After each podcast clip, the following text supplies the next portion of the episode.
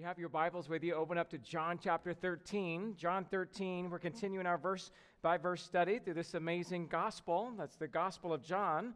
And if you're taking notes this morning, you'll see there in your bulletin or as an outline that you can follow along. And the title of the sermon this morning is To Love One Another. Love one another. John chapter 13, verses 31 through 35. Here's what the Apostle John writes When he had gone out, Jesus said, now is the Son of Man glorified, and God is glorified in him. If God is glorified in him, God will also glorify him in himself and glorify him at once. Little children, yet a little while I am with you. You will seek me, and just as I said to the Jews, so I now also say to you, where I am going, you cannot come. A new commandment I give to you, that you love one another. Just as I have loved you, you also are to love one another. By this, all people will know that you are my disciples if you have love for one another. Father, we thank you for your word.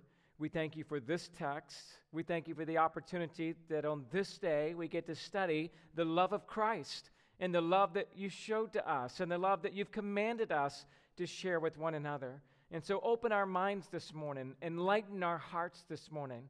Allow us to understand with a deeper understanding so that we can live out these truths in the light of the gospel. And it's in Jesus' name we pray. Amen. Well, there was a group of children that was asked one day what it means to love one another. And here are some of the things that those children said. Elaine, age five, said, Love is when mommy gives daddy the best piece of chicken. All right, I like that. It might be from the South. I'm liking that already. Terry, age four, said, Love is what makes you smile when you're tired. Chrissy, age six, love is when you go out to eat and give somebody most of your french fries without making them give you any of theirs. That would for sure be love in our family. Noel, age seven, Love is when you tell a guy that you like his shirt, then he wears it every day. they, they, they learn at a young age, don't they? So, Rebecca, age eight, uh, says, When my grandmother got arthritis, she couldn't bend over and paint her toenails anymore. So, my grandfather does it for her all the time even when his hands got arthritis too. That's love. Now, that, that girl's got it, doesn't she? She sees real service there. Another Terry, age four, says, Love is what makes you smile when you're tired. Might have read that one already. Billy, age four, when somebody loves you, the way that they say your name is different. You just know that your name is safe in their mouth. Danny, age seven. Love is when my mommy makes coffee for my daddy and she takes a sip before giving it to him to make sure the taste is okay. Jessica, age eight. You really shouldn't say, I love you, unless you mean it. But if you mean it, you should say it a lot. People forget. Well, what cute and helpful thoughts from these children about ways to love one another. It is so true that we easily forget that loving one another is saying it regularly and showing it regularly as well. Well, in our passage today, Jesus is talking to his disciples and telling them that they are to love one another. A distinguishing mark of being a follower of Jesus is a deep sincere love for your brothers and sisters in Christ. John says it this way in 1 John 4:21, and this commandment we have from him, whoever loves God must love his brother.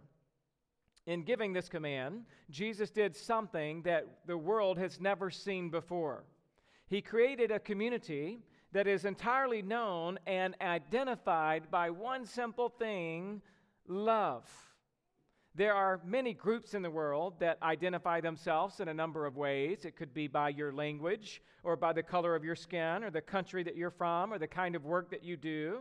could be by the socioeconomic group that you belong to, by the level of education you've obtained, by shared interest in certain hobbies, by the team you cheer for, or by the type of clothing you wear. The ways people categorize themselves is endless. But the church is unique. For the first time and the only time in history, Jesus created a community whose identifying factor is love. Language does not matter. Skin color does not matter. Ethnicity does not matter. Socioeconomic status does not matter. Your hobbies or your sports teams don't matter unless you cheer for the Dodgers. then I will love you. I'll love you anyway. But what matters is that we are followers of Christ, and followers of Christ love one another in this portion of Scripture that we are looking at today, John 13, 31 through 35, there are two words that come together in a beautiful way. And it's the word glory and the word love. The word glory is found five times in verses 31 through 32, while the word love is found four times in verses 34 and 35. And so this morning, as we learn how to love one another, I want us to look at the glory of the cross the glory of discipleship and the glory of love. First, the glory of the cross. If you're taking notes this morning, your first blank says, The Son of Man is glorified in the cross. Look at the first part of verse 31. When he had gone out, Jesus said, Now is the Son of Man glorified. Now, if you remember, John 13 starts off with Jesus washing the disciples' feet. Then it takes a difficult turn when Jesus says, One of you will betray me. After Jesus gave Judas the morsel of bread, the Bible says Satan entered into Judas, and Jesus said to him, What you are going to do, do quickly. Judas left immediately, and it was night. So that's the verse right before where we're digging in. And now Jesus says, when he had gone out, now is the Son of Man glorified. At this point, it is if now that Judas is gone, Jesus can really get back to some of his most fantastic teaching. At this point, there are no more defectors, there are no more distractors. And so Jesus is able to use inclusive language. You see, before Jesus said things like in John 13, verse 10, and you are clean, but not every one of you. And again in verse 11, not all of you are clean. But now that Judas, the traitor, is out of the room, Jesus can speak more inclusively and exhaustively to the 11 faithful disciples who were left. And Jesus says to them, Now is the Son of Man glorified. All through the Gospel of John, Jesus had been saying that his time has not yet come. John 2, verse 4 My hour has not yet come. John 7, verse 30, but no one laid a hand on him because his hour had not yet come. John 8, verse 20, these words he spoke in the treasury as he taught in the temple, but no one had arrested him because his hour had not yet come. But after the triumphal entry, here during the Passion Week, Jesus now says his hour has come. He said it in John 12, 23. Jesus answered them, The hour has come for the Son of Man to be glorified. And when Jesus says it here in verse 31, now the Son of Man is glorified, he is saying that the, the hour is now upon them. It has begun. Out of all the hours of Jesus' life, and out of all the hours since the creation of the world, and yes, even from eternity past, this is now the hour. More impactful than October the 31st, 1517, when Martin Luther began the Protestant Reformation. More influential than when the Declaration of Independence was signed on July the 4th, 1776. More earth shattering than December the 7th, 1941, a day that will live in infamy when the Japanese bombed Pearl Harbor. More captivating than when the man walked on the moon. Or more important than when the Iron Curtain fell or when 9 11 happened was this incomparable time when Jesus would be glorified.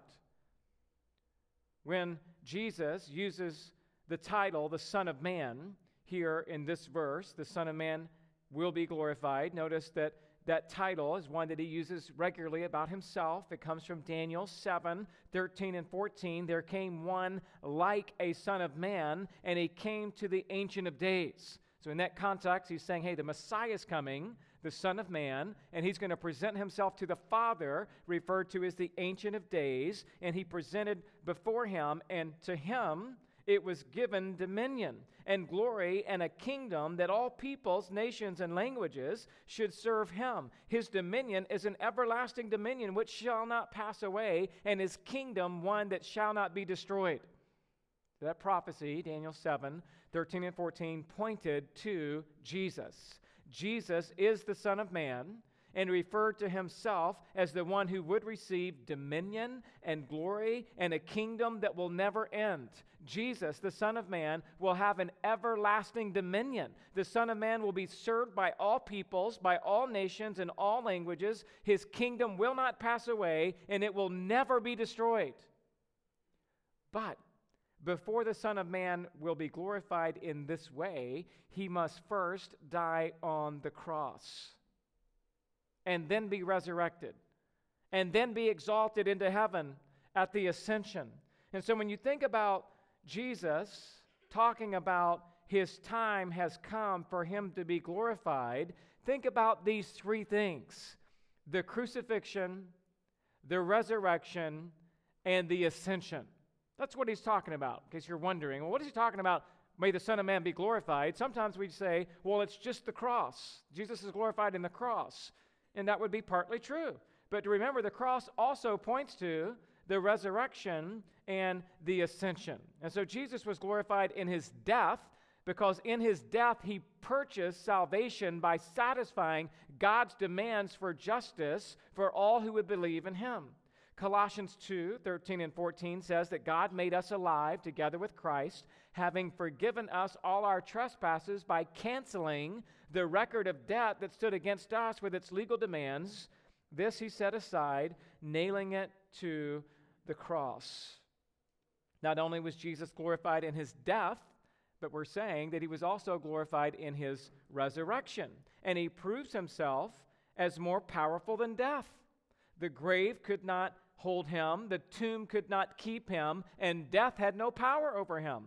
And it is precisely because of Christ's resurrection that you too can have power in his name. Ephesians 5, or Ephesians 2, rather, 5 and 6 says, Even when we were dead in our trespasses, he made us alive together with Christ. By grace you have been saved, and raised us up with him, and seated us with him in the heavenly places in Christ Jesus.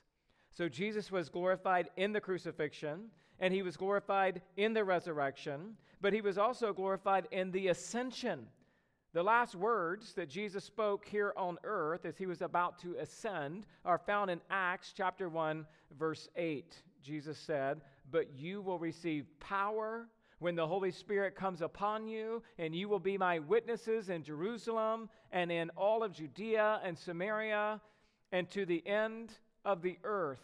And we had said, when he had said these things, as they were looking on, he was lifted up, and a cloud took him out of their sight. And so when you think about the cross, think about it comprehensively. The cross pays for your sins, the resurrection gives you new life, the ascension was the transition of the Holy Spirit, a promised gift that Christ said that He would give to us so that we could have power over sin and have a bold testimony and witness in the world to those around us. And so we see all of this is encompassed in this phrase that the Son of Man will now be glorified. And not only is the Son of Man glorified, but verse 31 goes on to say that the Father will be glorified as well. God the Father, that's your next blank, is glorified in the cross. When he had gone out, Jesus said, Now the Son of Man is glorified, and God is glorified in him.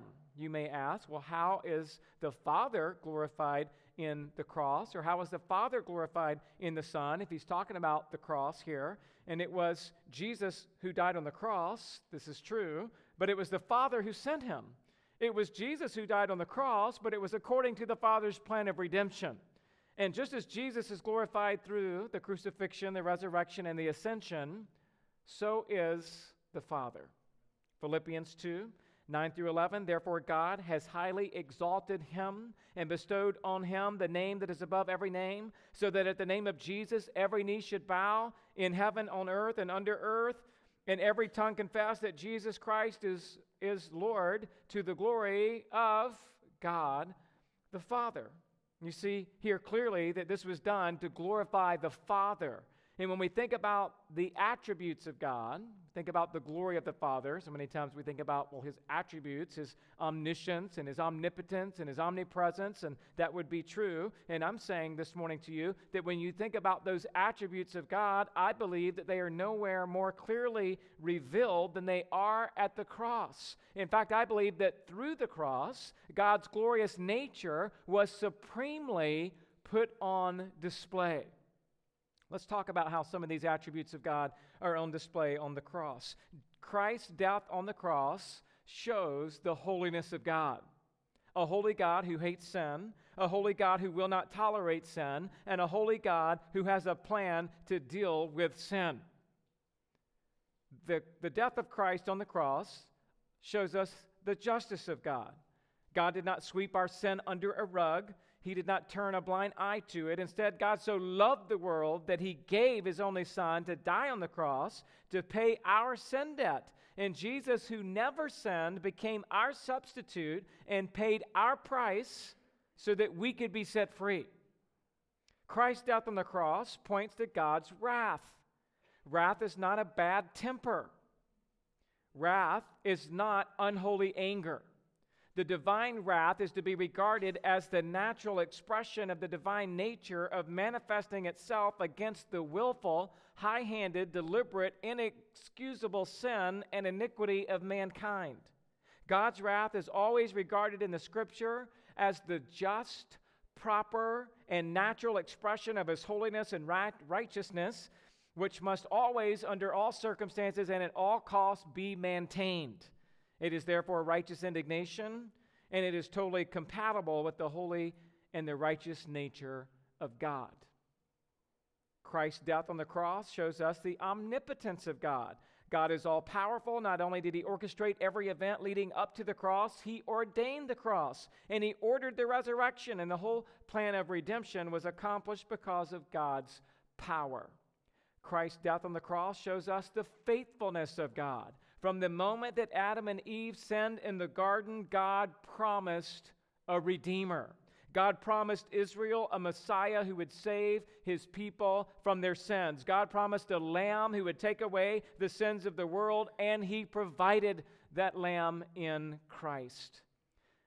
Christ's death on the cross shows us the mercy of God. We all deserve death. The wages of our sin is death. We have all fallen. We are all guilty. We all deserve hell. And yet, through the cross, God shows us his mercy by not giving us what we deserve. Christ's death on the cross shows the grace of God. Not only did we not get what we deserved, but God gives us something amazing. He gives us His grace. God's grace is Christ's riches. Right? It's God's riches at Christ's expense. And through the resurrection, Christ paid for our sins. And through the resurrection, Christ imputed to us his righteousness. And through the ascension, Christ points us to our future grace and glory that we have with him in heaven. Christ's death on the cross shows us the love of God. You want to see the love of God proclaimed? Look at the cross. The love of God can be seen in creation. The love of God can be seen in creating mankind. The love of God can be seen in common grace given to all. But the love of God is seen most clearly in Him giving us His Son. Romans 5 8 says, But God demonstrates, He shows His love for us in that while we were still sinners, Christ died for us. And so what we're saying is, is the glory of the cross is Christ's death, resurrection, and ascension. That points to Christ's glory. It also points to the glory of the Father. And then we see your next blank there the glory of the Father and the Son are seen in the resurrection. Notice how verse 32 says, If God is glorified in him, that is, God is glorified in Jesus, then God will also glorify Jesus in himself and glorify him at once. That's what that verse is saying. It's saying, basically, it's pointing to the resurrection. It's saying, look, if God and the Son are both glorified in the cross, and we know there's also coming that resurrection and ascension, then God will glorify him in himself, and he will glorify him at once. Verse 32 now looks past the cross and looks to Christ's resurrection. It looks to his ascension. It looks to his exaltation at God's right hand. God is glorified in Jesus' sacrifice on the cross, and God will also glorify Christ in himself through Jesus' resurrection and his exaltation. And when it says that he will glorify him at once, he means that at the moment of Jesus' death, the price was paid in full. You get that? At the very moment that, that Jesus died on the cross, he is at once glorified. This means that Jesus did not suffer anymore after his death. Jesus said in Luke 23 46, Father, into your hands I commit my spirit. There are some that would say that after Jesus died on the cross, he suffered in hell and was lambasted by Satan for three days and three nights in order to finish out that payment. That's just not true. The Bible never says that he suffered for one moment past his death. Instead, the Bible says, Jesus, again, into your hands I commit my spirit. He says to the thief on the cross, Today you will be with me in paradise. In 1 Peter 3:18, for Christ suffered once for sins, the righteous for the unrighteous, that he might bring us to God, being put to death in the flesh, but made alive in the spirit. Now, if there is any thought of Jesus going into hell, between his death and resurrection. It's included in that 1 Peter 3 passage that says that he went to proclaim to the spirits who were in prison. And all that's saying is that basically he goes to preach the gospel, or to rather state victoriously that the gospel was accomplished on the cross. But there's no suffering going on there. And then Jesus immediately says he went into heaven, 1 Peter 3:22, and is at the right hand of God with his angels and authorities and powers having been subjected to him. Jesus longed to return to his Father's glory as expressed in John 17, 5. And now, Father, glorify me in your own presence with the glory I had with you before the world existed. So, what we're saying is the cross is the symbol of our faith. The cross is the foundation of our freedom. The cross is the focal point of God's love poured out for sinners. But when you think about the cross, don't just think about Jesus' death. The glorification of Jesus on the cross includes death, resurrection, ascension, exaltation. And that's a beautiful thing. And that's why when we see the cross, it's empty, right? It's empty saying, well, yeah, yeah, Jesus came, he died, but he's not there. That means he's risen, but he's not on earth, so he's in heaven. And that all encompasses this idea of now is the hour of the glorification of Christ. I like to think about it this way. Think when you think about the cross, think about Jesus' perfect life. Think about Jesus' punishing death. Think about Jesus' powerful resurrection and think about Jesus' perpetual exaltation because that's what's going on. When you talk about the cross, again, it's perfect life of Jesus. It's the punishing death he died. It's the powerful resurrection that we celebrate. And it's the perpetual exaltation of he's no longer on the cross. He's in heaven interceding for you and I at this very moment. Well, now that we've taken a little bit of a deeper look at the glory of the cross, let's move on to our second heading this morning. And in verse 33, we're going to see the glory of discipleship. Your next blank there says the use of affectionate terminology. Notice in verse 33, Jesus starts off saying, little children. Now, little children is just one word in the original, and this is the only time in all four Gospels that we see Jesus use this particular word, and this is not a condescending term. You know, sometimes kids are playing and they're just taunting each other. You're acting like a little kid. You're a little child. You know, that's how kids do. I know I hear it sometimes around my neighborhood. Uh, so the idea here is when he says little children, there's nothing condescending here. this is a precious term, right? This is not Jesus making fun of the disciples, pointing out their immaturity. No, Jesus is using this word as a familiar, loving address to his disciples. He is referring to his disciples here as his spiritual children. He loves the disciples. He cares for them deeply, and he wants to see them grow in their faith and to be comforted by his love. And there is a good vibe going on here with this use of this word little children.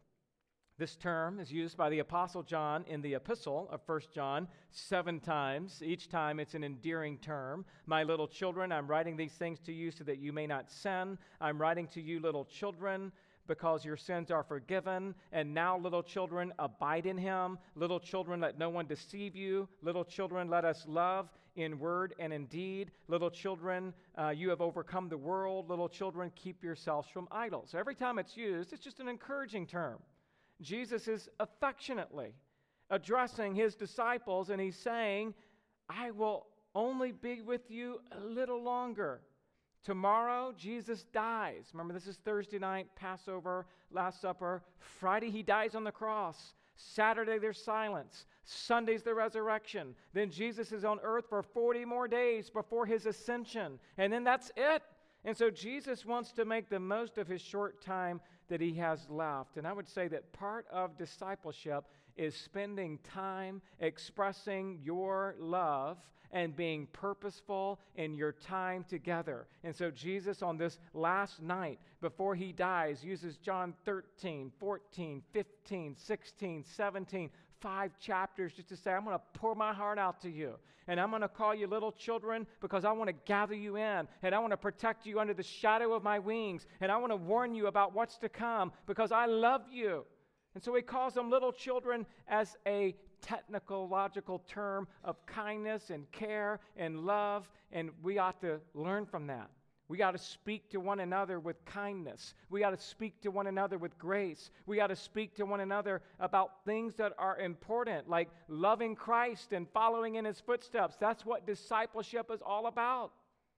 And I would say to you this morning, parents, be affectionate with your children and be purposeful. Tell them that you love them. Sometimes I'll have one of my kids in the car if I'm trying to spend special time with them and I'll say, Hey, has dad ever told you how much I love you? And sometimes my kids will be like, All the time. And I'm like, Well, then good. You got it. Don't ever forget, Daddy loves you, and I'm committed to you. And I don't care what you do in this life or how many times you fall, Daddy loves you. That's discipleship. Just saying, I love you. I want to have affection with you. I want to be there for you, and I also want to be purposeful and intentional in the conversations that we have together. I mean, just yesterday, we're sitting on the couch, and I was exhausted. I went on a camp out with one of my other kids, and and we didn't sleep, you know, maybe as well as you normally do. And I get home and I'm on the couch, and then this other kid, I got different kids, you know, this other kid comes up to me and says, Dad, can I ask you some questions about the Bible? Now, how cool is that? But part of me in my flesh is like, you know, I'm pretty tired. I'm going to preach a sermon tomorrow. Why don't you just listen to that? I didn't do that. I'm just telling you that's what I first thought. Because, because sometimes, sometimes, you know, when a kid wants to talk to you th- about the Bible, that's precious and that's something we long for. But sometimes that too can be tiring because there was lots of questions and lots of, you know, lots of trying to understand. And I just thought, oh my word, this is a perfect opportunity for discipleship. Like, what am I doing? Of course, I'm going to dig in, I'm going to dig deep. I'm never going to complain, God help me, about my kids asking hard questions about the Bible, even if it's late at night. You know how it is. You're putting your kids to bed, and it's like, you know, already later than it ought to be. Dad, why aren't there four people in the Trinity? You know, it's like, like what?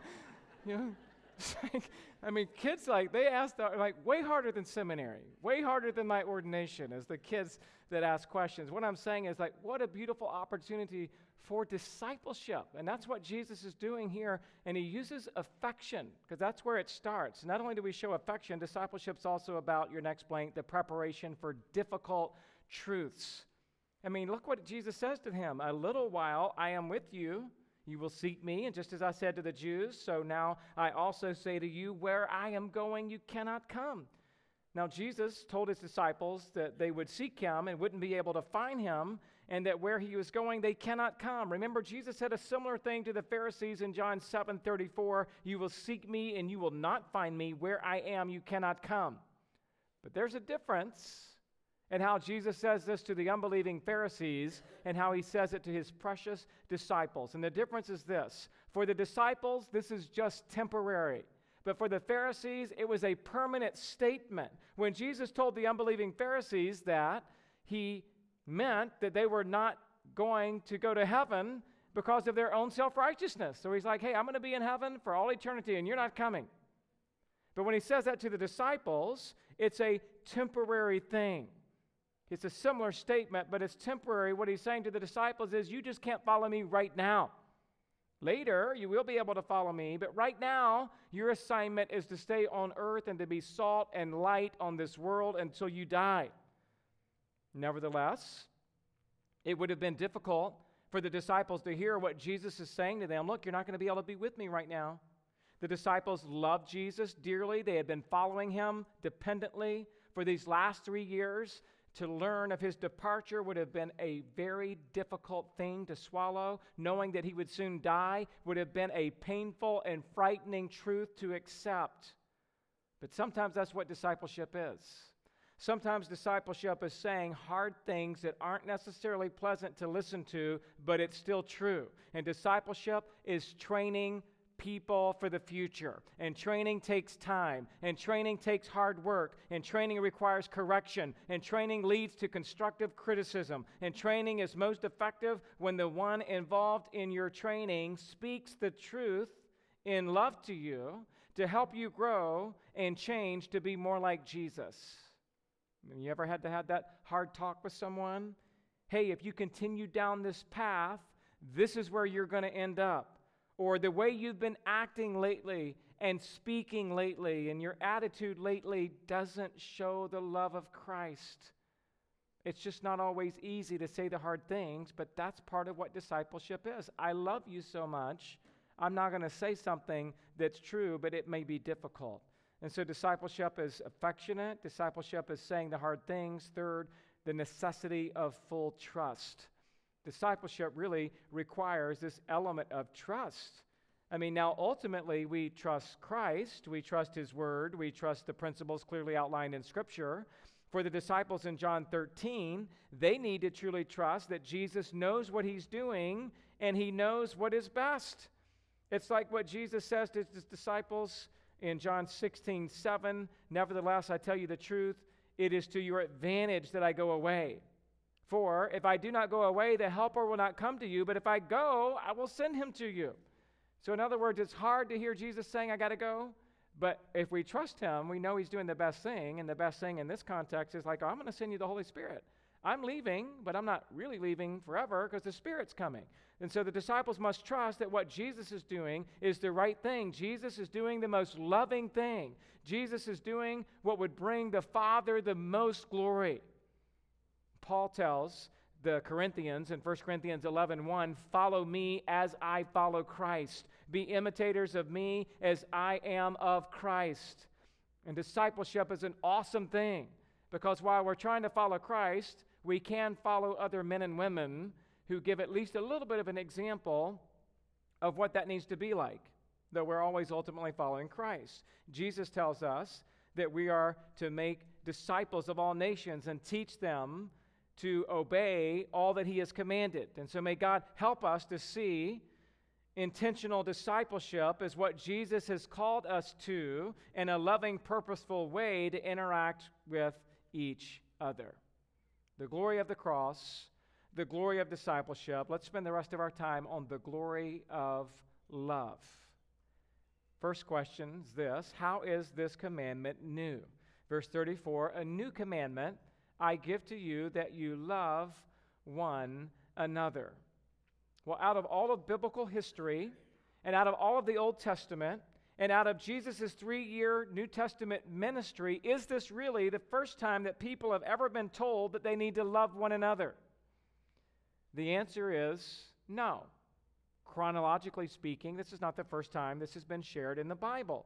Of course, they've been told to love before. In Leviticus chapter 19, verse 18, we read that you shall not take vengeance or bear a grudge against the sons of your own people, but you shall love one another. It says, You shall love your neighbor there as yourself. In the giving of the Ten Commandments, it is understood that it is because we love God that we don't have any other gods before Him. In the restating of the Ten Commandments, in Deuteronomy 6, Moses writes in the Shema, which is the Hebrew word for hear. Hear, O Israel, the Lord our God, the Lord is one. You shall love the Lord your God with all your heart and with all your soul and with all your might. And so when Jesus was asked earlier, which is the greatest commandment in the law, he said, You shall love the Lord your God with all your heart and with all your soul and with all your mind. This is the first commandment. The second is like it. You shall love your neighbor as yourself. So basically, Jesus was taking Leviticus and Deuteronomy, those commandments of love, and putting them together with all of the law and saying, look, you got to love God and love others. So the question again that we're asking is, well, how is it that Jesus says in this moment that this is a new commandment that I give to you if it's already been said so many times? Well, I would say this the difference is that it is impossible to love like Jesus commanded without the transforming power of the new covenant.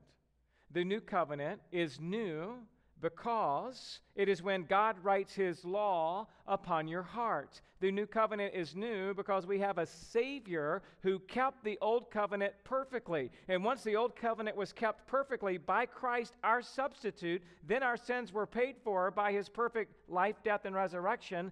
And all of this is now taking place at one time where Jesus is saying, So think of it all fresh and anew. Because now we're thinking of it in the midst of his sacrifice that he will give to us. Think of it as new as you become new in Christ. In Christ, you are a new creature. In Christ, you have a new heart. In Christ, you have new desires. In Christ, you have a new focus in your worship. In Christ, you have a new reason for living. In Christ, you have a new way of living your life. Jesus changes everything. He changes your heart, He changes your countenance. He changes your relationships. He changes your abilities. He changes your goals. He changes your pursuits. He changes your entire life. So one commentator wrote on this verse, quote, love was now to be explained with new clearness, enforced by new motives and obligations, illustrated by a new example and obeyed in a new manner. So, what's new about it? Well, what's new about it is that we finally have an ultimate example to follow in Jesus. You couldn't follow Adam because he ate the fruit. You couldn't follow Noah because he got drunk. You couldn't follow Abraham because he slept with Hagar. You couldn't follow Moses because he struck the rock twice. You couldn't follow David because he slept with Bathsheba. And the list goes on and on and on. You can't follow ultimately man's example until this man. Jesus Christ. There's something different about Christ. He was meek, yet he was firm. He was sober, yet he was joyful. He was truthful, yet he was loving. He upheld God's law, yet he showed mercy. He confronted the ungodly, yet he ate with sinners. He was humble and he was holy. He was the lion and the lamb. And for the first time in the existence of the world, we now have an example to follow, as Jesus says, you are to love one another just as I loved you. How did Jesus love you? He loved you, according to verse 1 of this chapter, to the very end. He loved his own sacrificially, he loved his own completely. He loved his own patiently. He loved his own exhaustively. He loved his own with his words and with his deeds and in his heart and with his actions and spiritually and physically. And the only way that you can love like he loved is to be filled with the Holy Spirit. That's part of the new covenant. Is now you have a new covenant. You have God writing his law on your heart as he transforms you by grace to the cross, and then he gives his spirit to you. Romans 5 5. And hope does not put us to shame because God's love has been poured into our hearts through the Holy Spirit who has been given to us. Every born again believer has the capacity, with the Spirit's help, to love one another, just as Christ loved us.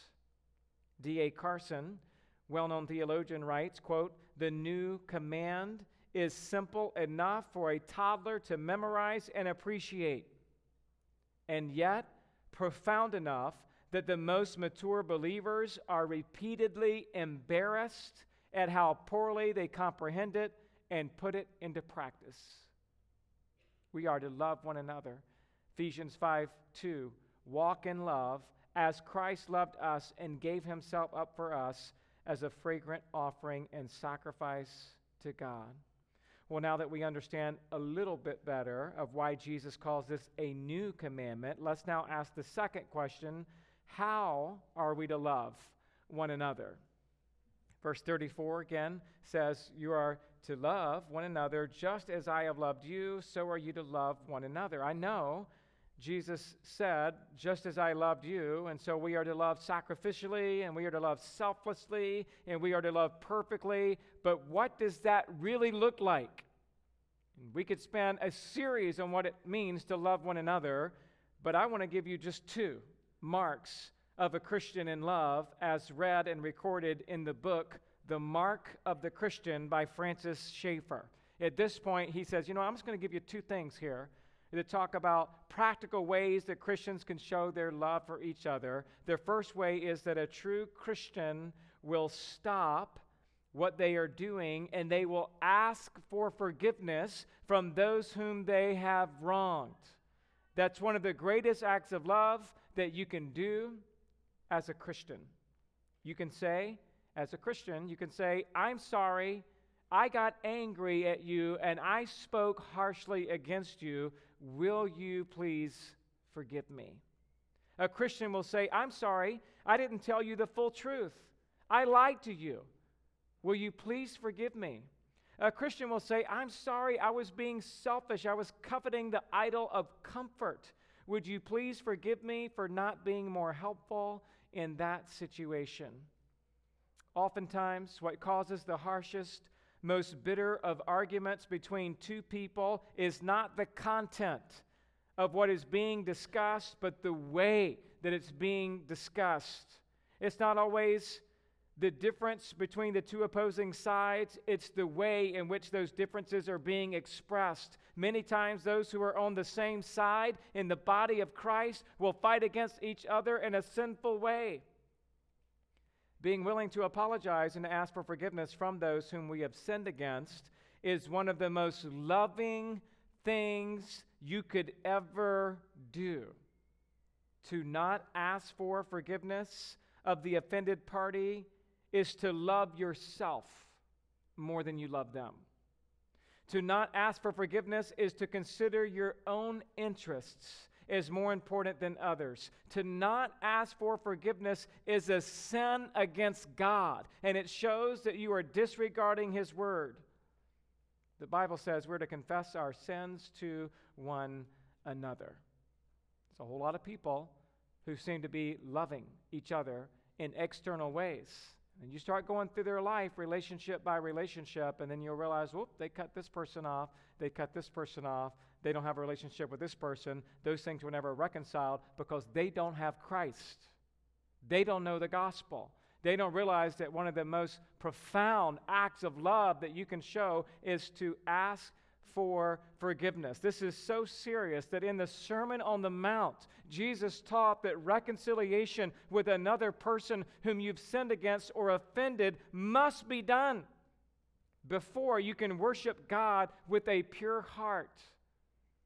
Jesus said it this way in Matthew 5 23 and 24. So if you are offering your gift at the altar, so you're coming to church, you want to offer your sacrifice of praise to the Lord, and there you remember that your brother has something against you.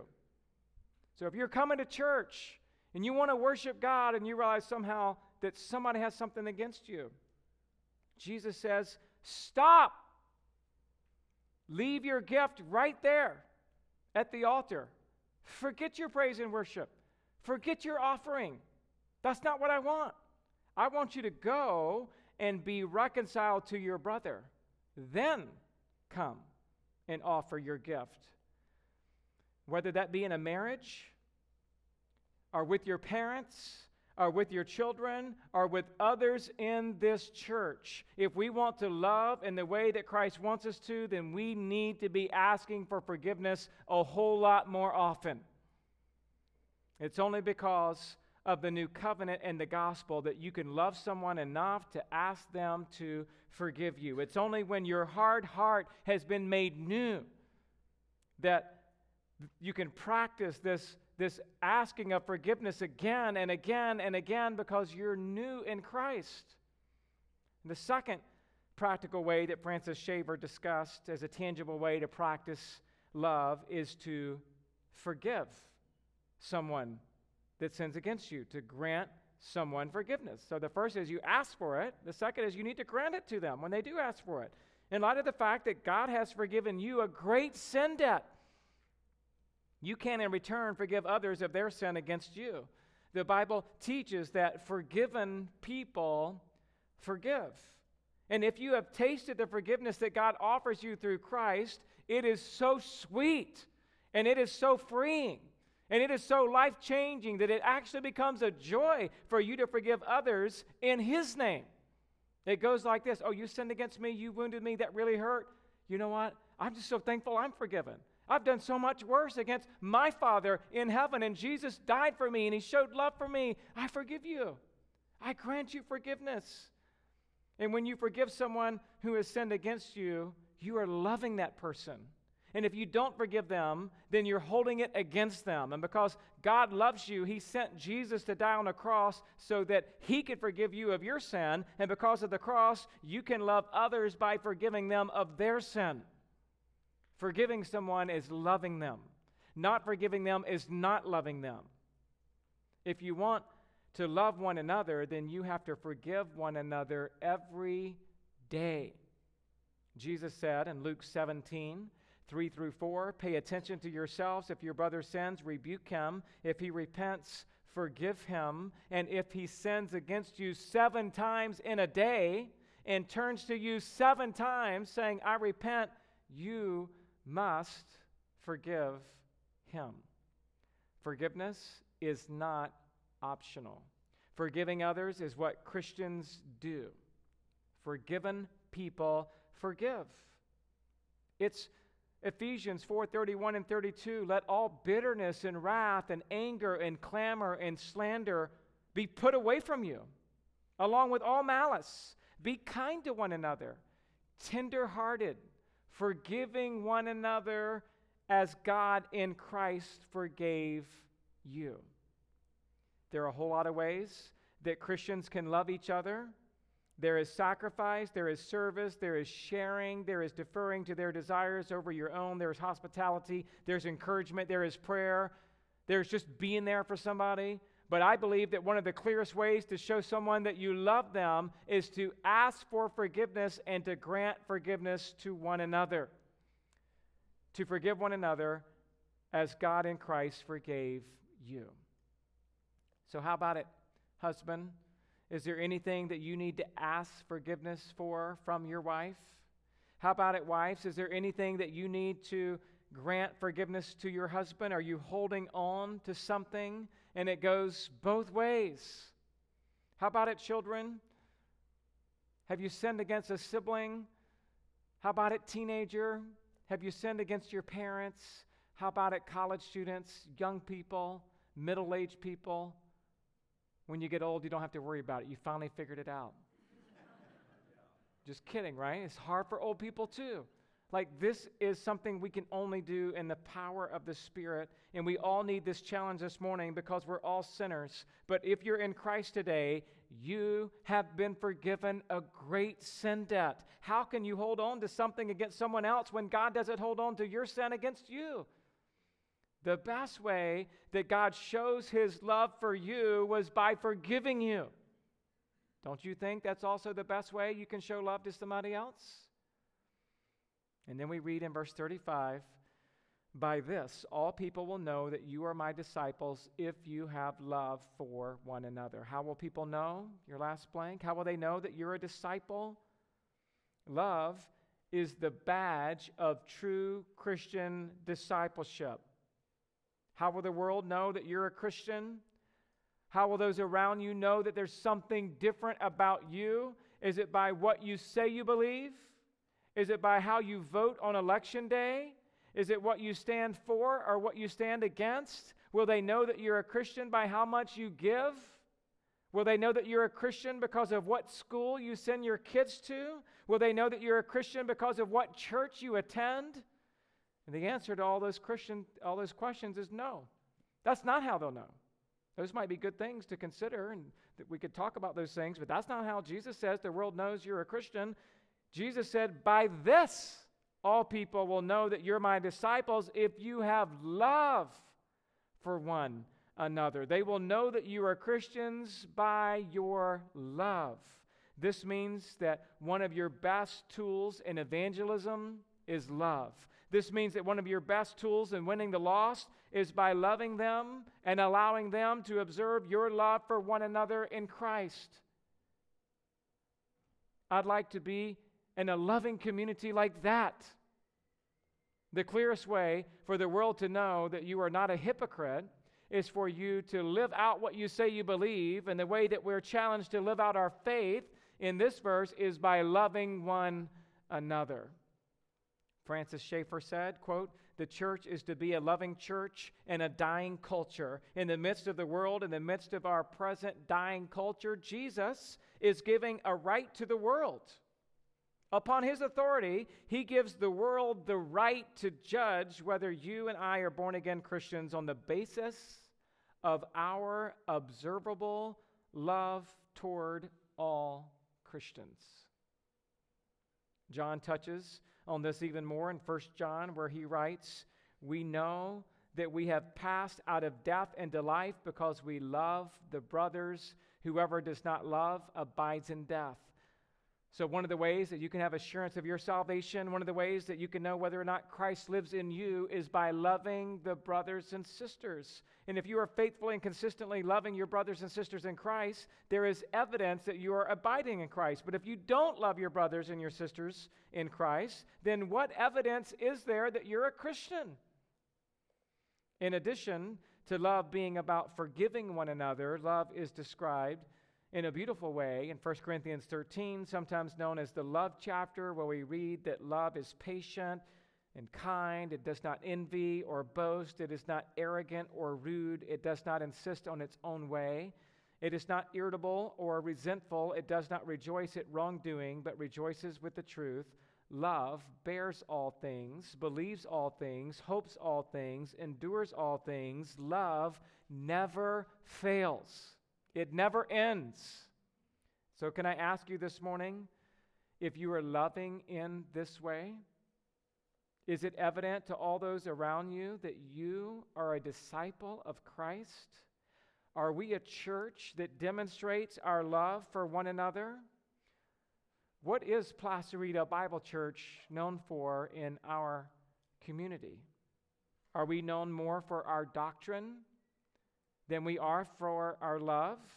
Are we known more for being right than being loving?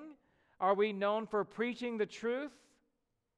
Are showing our love for each other? You know what? I want to be known for both. I never want to water down doctrine. We're not watering down preaching. We're not going to water down the exclusivity of our faith as given in the Bible. But I also want to be known as a loving community where people would look at PBC and be like, man, that's the church where they love each other. They care for each other. They forgive each other. They reconcile when they go through hard times. They love each other. Truth and love go hand in hand. Good doctrine leads to the graciousness that God gives us to love each other. Good preaching leads to practicing the one another's in love. D.L. Moody said this years ago, quote, "Show me a church where there is love, and I will show you a church that is a power in the community." And then he shared this story. He says in Chicago, a few years ago, there was a little boy who attended a Sunday school I know of. When his parents moved to another part of the city, the little fellow still attended the same Sunday school, although it meant a long, tiresome walk each way. A friend asked him why he went so far and told him that there were plenty of other churches just as good nearer his home. They may be as good for others, but not for me, was his reply. Why not? They asked. Because they love a fellow over there, he replied. In other words, he walked past all the other, other churches to go back to the church where he started because that's where he was shown love. He wanted to be in a community of love. Do we know how to love? Are we loving? It starts in our relationship with the Lord. It continues in our loving relationships in our homes. It then spreads to how we love one another right here at this church. And as Jesus was the embodiment of God's love, so now each disciple should embody Christ's love. This love is a sign to the world as well as to every believer. Let's pray together. Father, thank you for opportunity this morning to be challenged by Christ's words that we want to glory in the cross and in his resurrection, and we also want to glory in the discipleship and the affection we see between Christ and his disciples, but we mostly want to glorify in this lesson of love. Lord, we want to love one another just as God and Christ has loved us. Would you help us, Lord, to not only uphold your word, but also to uphold putting it into practice in a way that only you can do through your Spirit so that the community here in Santa Clarita would know us by our love. We pray this truth in Jesus' name. Amen.